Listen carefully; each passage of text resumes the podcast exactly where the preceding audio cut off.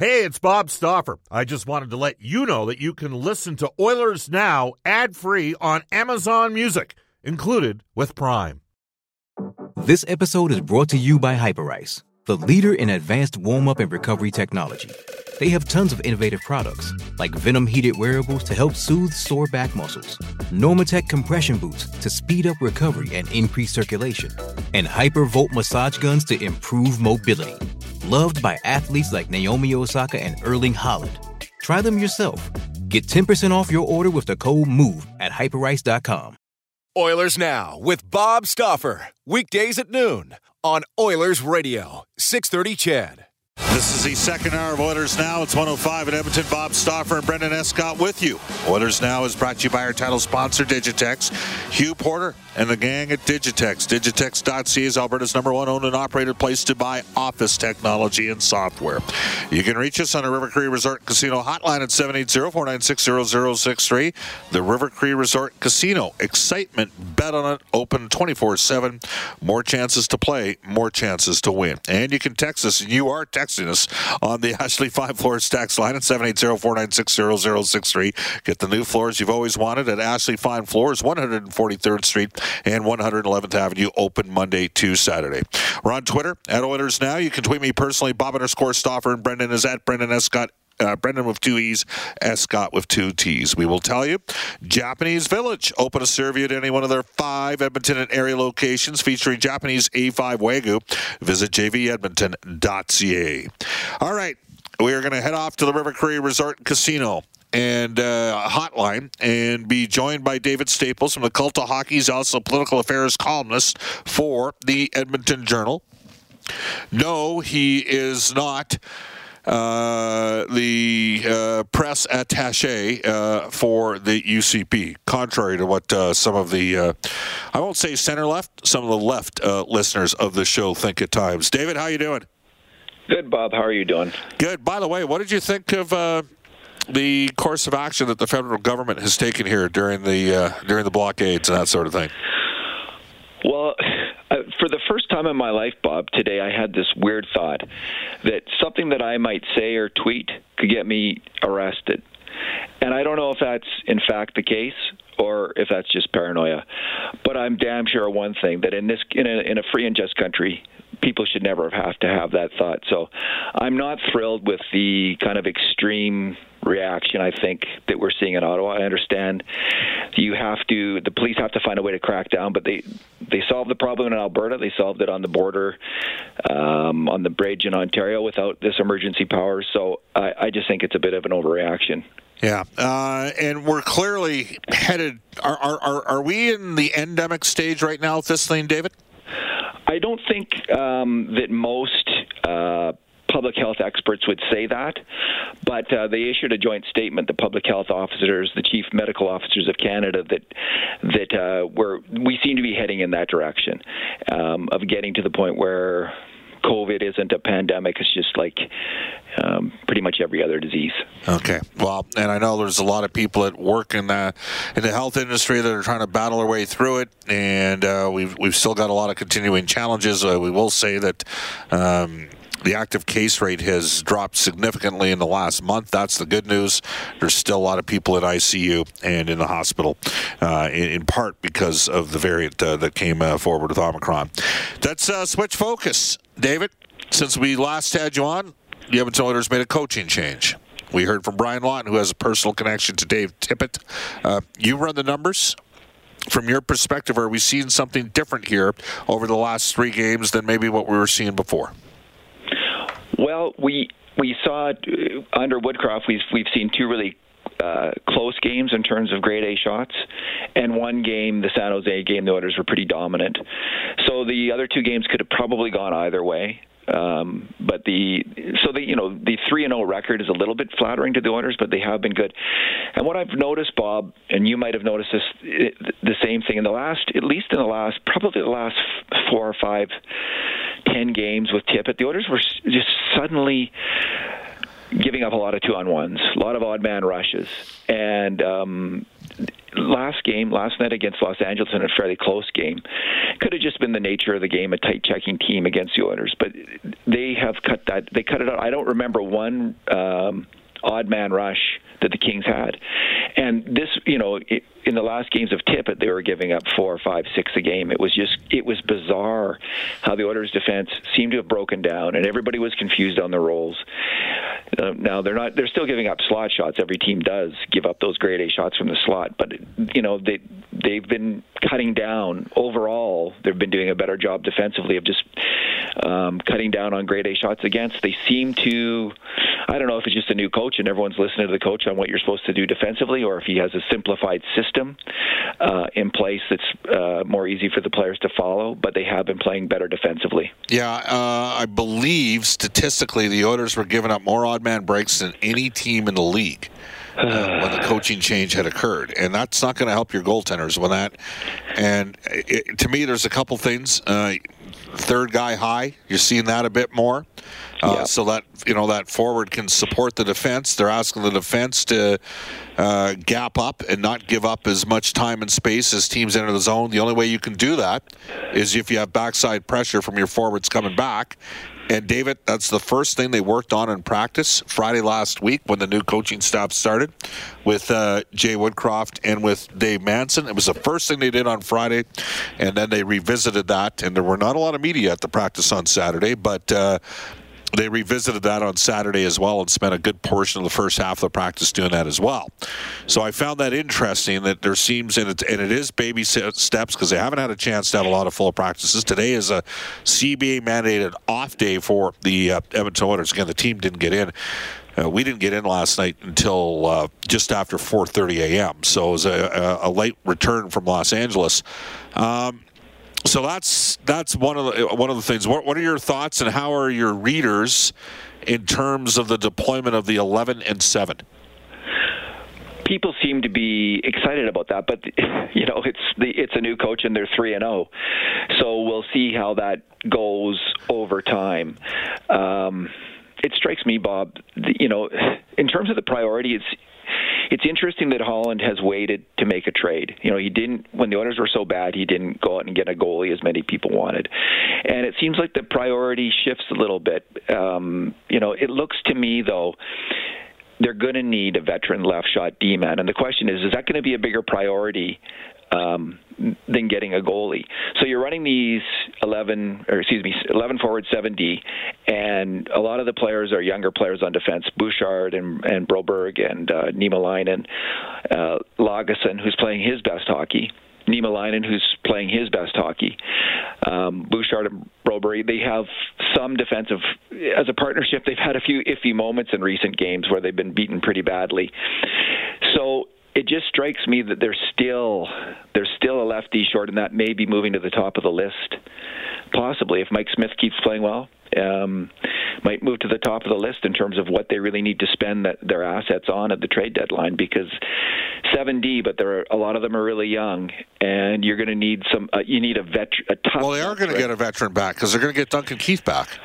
Yeah, he's also been pretty high event on defense. Like he's done a lot on the uh, attack, but he's given a lot. Well, and my theory, so, my so theory, me, Dave. Go ahead. My theory on sorry for cutting you off, and I'm going to give you the floor for two minutes. My theory on Keith is he was the one guy that was gapping up, that wasn't giving up the blue line, because that's how he played in Chicago, and he didn't have the kind of support that they've had over the last three games since he's been out. The forwards maybe weren't directed or as committed, interpreted any way you want. And I, I so I, I, I do kind of look at this going, well, if you have Nurse playing capable of playing 22 to 24 minutes and Keith capable of being 20, playing 20, then you need your third pairing left shot D to play 12 to 14.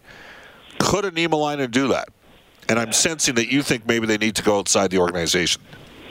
Well, let's. Uh, with Keith, I think what you, you, made a fair comment, and I think this was an issue for all the defensemen. The Oilers, especially in the last twenty dozen games of Tippett, they were not like players were just charging right through the neutral zone as fast as could be, without anyone meeting them there and angling them. I mean, this didn't happen all the time; it happened now and then. So they just come charging in full speed on Duncan Keith and the other D-men. And Keith was getting beat in those situations, but I also, what I would also say is he's also beat down low quite a bit. Like he's he has struggled. Now he's gotten better as the years gone on on. on. He's played better defensive hockey, made fewer mistakes on grade A shots against as the year has gone gone on. So. Um, maybe he is the answer. And he is a veteran. He's getting used to his team.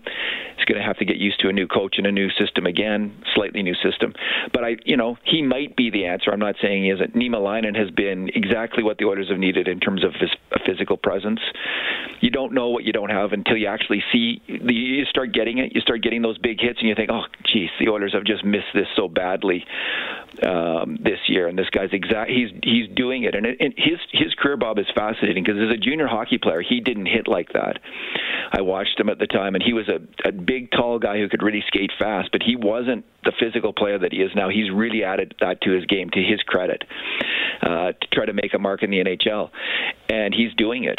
So it's in you know you could have him you have kris russell you've got lagesson who's playing his best hockey there's all these different options and there's duncan keith coming back but if you want to win if you want to compete for the stanley cup this year in the playoffs and the edmonton oilers do want to do that i think they're going to have to bring in someone who will compete with duncan keith um, for the second left pairing role and if if Keith gets injured or Nurse gets injured, as often happens in the playoffs, someone you can you can just fit right in there.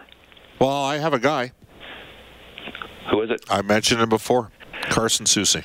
And I mention it because the easiest thing is to target an organization that is in a little bit of duress. You know, like it's funny. Uh, a couple weeks ago, we talked. You know, even even the the sort of the role to open up the show talks about the fact, Ken, uh, if you're in the top eight, would you move the first round pick for a player with a contract carrying forward, meaning a, a player left with term? And uh, in the last week, uh, reports Frank Seravalli put out that Brandon Hagel, the Chicago Blackhawks, were were getting uh, you know calls on him for a first round draft choice, and that's that's totally a Tampa Bay move. They would look at Brandon Hagel the way they looked a couple years ago at uh, Blake Coleman. And yeah. we talked about Blake Coleman before Tampa got him that year. And I, I mean, if I'm looking for immediate sort of a medium range price defense, now there are some people that don't think that Soucy's actually that tough. Um, I think the numbers would suggest, based on how poor it's gone in Seattle this year, that he's he's he seems to hold his head above water in Minnesota and in Seattle. That to me is probably a pretty good sign. Now maybe they've just got him perfectly slotted, David. But there's like I just looked. I mean, there's a team. You wonder whether or not, you know, would they be open? They're they're not going to make the playoffs, and they haven't built the team the way. Now, maybe this has all gone as planned. I don't think they they thought they were going to have the the worst goaltending in the NHL, the worst save percentage in the league. But Soucy's a guy that does have some physicality. That's got a decently priced contract. What are your thoughts on him? You know, I haven't watched him enough, Bob, to, to, to have really an informed take.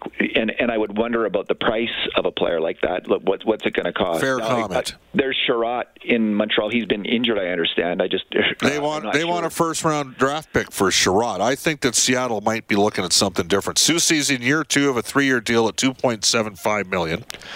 Uh, he's plus seven this year. He's got six goals and 13 points in 33 games in Seattle. He the last two years in Minnesota, he went plus 16 and plus 22. I know people don't like base. Here's the thing: if you're every year you're minus 20 year after year after year, Houston, that's a problem.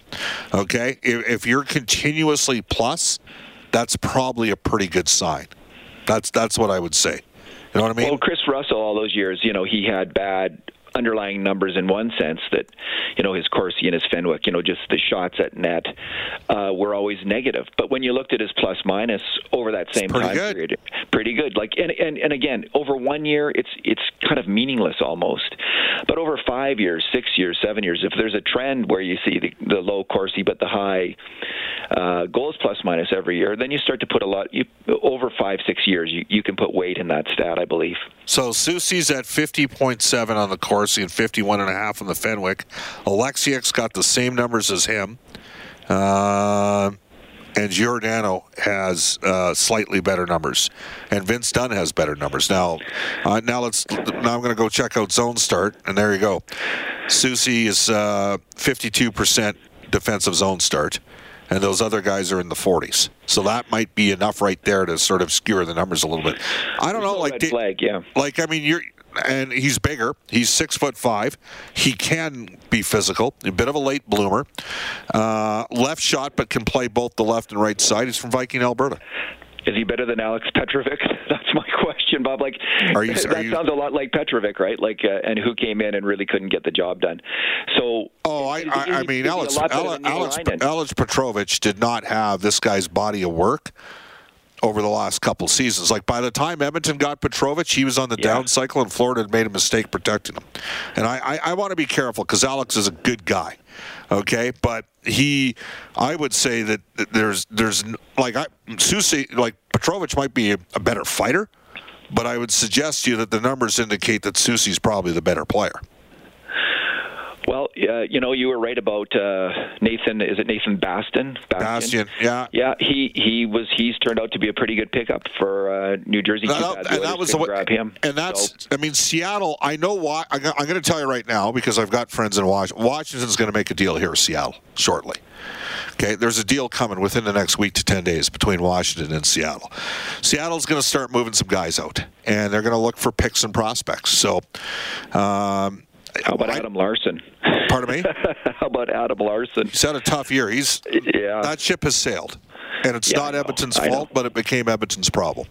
Yeah, he's not coming back. But man, that- we, that's the guy that we're missing. How Cece played for you here over the last? I mean, Cody he's played good. pretty well, David. Yeah, he he has been good. He's been consistently good all year. There's two really reliable defensemen on the Oilers right now: Darnell Nurse and um, Cody Cece. Never thought I'd say that at the start of the year. I, I had no idea, just like I have none about really Carson Cece. So I'm not. I, I just am careful about talking about players that I don't watch very very closely.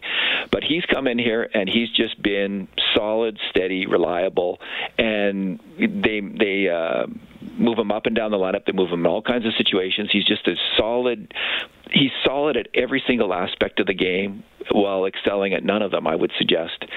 Uh, I like his play. He's he's and he's at at uh, what is it, three point two five a year, three point two five million yeah, a year. yeah, yeah. Value contra- value contract. I think he's he's giving them more than an average defenseman. He's playing in a top four role and he's su- succeeding at it. So uh, that's a good contract. That was a good signing. All right, we're getting heck here from the listeners. When are you ever going to get a right, Stauffer? Soucy is from Irma, not from Viking. Uh, Hockey Reference has him listed as being from Viking. Maybe he was born in the hospital in Viking. I don't know.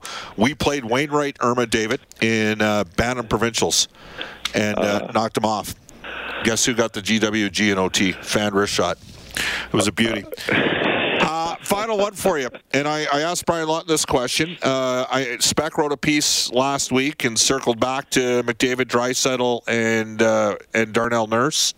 Uh, made an inference that McDavid couldn't carry uh, Crosby's jock defensively, or something to that effect. When it turned out that since December, uh, Connor McDavid's been Edmonton's best defensive. The Oilers have been scored on the least five on five when McDavid's been on the ice, based on minutes played. So that was an interesting comment. Uh, are are your thoughts that there's culpability in the Oilers star players for uh, having a, a coaching another coaching change? Well, two thoughts. From from the, how I look at it, in terms of McDavid's contributions to grade A shots, he, although he wasn't scoring at all or very much, he was at the level of a fourth line scorer until recently in 2022. He just was in a bad slump, but it was mainly puck luck and, and hot goaltending. When you look at his his underlying numbers in terms of grade A shots, he was playing, he was uh, creating as much as ever on the attack, and he was better in his, in that final month um, of Tippett's uh, coaching than he had been previously.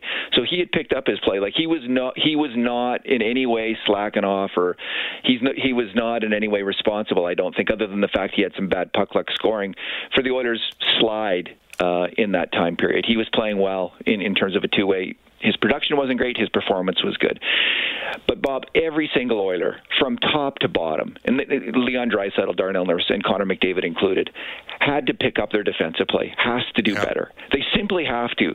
So to single them out, no. But to say that they're part of the problem, yeah, they they're all part of the problem. Darnell Nurse was really erratic, uh, super high event, lots on lots good, lots bad. He's got to seal it down as a defensive hockey player. Draisaitl does too. McDavid does. So completely fair for Spector to say they're not doing enough defensively. That's true, but it's not just them. It was everybody. There was it was a it was a big a bit of a defensive disaster, which is hard to fathom with Dave Tippett as a coach, a defensive you know reputation. Guru. Yeah, but that's what happened. They just they lost it, and um, I can see like right to the end. I was thinking, no, they shouldn't make a change. But the, that last game uh, under Tippett, it just seems like what is going on here? They just have lost the plot. Yeah. All right, great stuff. Uh, we got lots of texts coming in, by the way, on Scott Mayfield as well. Uh, again, uh, you can text us at 780-496-0063. I'm getting clarification. Apparently, Spector said couldn't carry his equipment bag, not his jock. All right, so I thank you for that. That's an important thing. I'm glad that uh, uh, Mark's uh, personal bodyguard is making sure that takes care of. 125 in Edmonton. you're listening to Oilers Now. David Staples, how do people follow you? Uh, at D Staples on Twitter. Thanks, Bob. Excellent. Uh, we will come back. Uh, what are we going to get to? Oh, I got to do the injury report because we have a development. Hey, it's Kaley Cuoco for Priceline. Ready to go to your happy place for a happy price? Well, why didn't you say so? Just download the Priceline app right now and save up to 60% on hotels. So, whether it's Cousin Kevin's Kazoo concert in Kansas City, go Kevin, or Becky's Bachelorette Bash in Bermuda, you never have to miss a trip ever again. So, download the Priceline app today. Your savings are waiting Go to your happy place for a happy price. Go to your happy price, Priceline.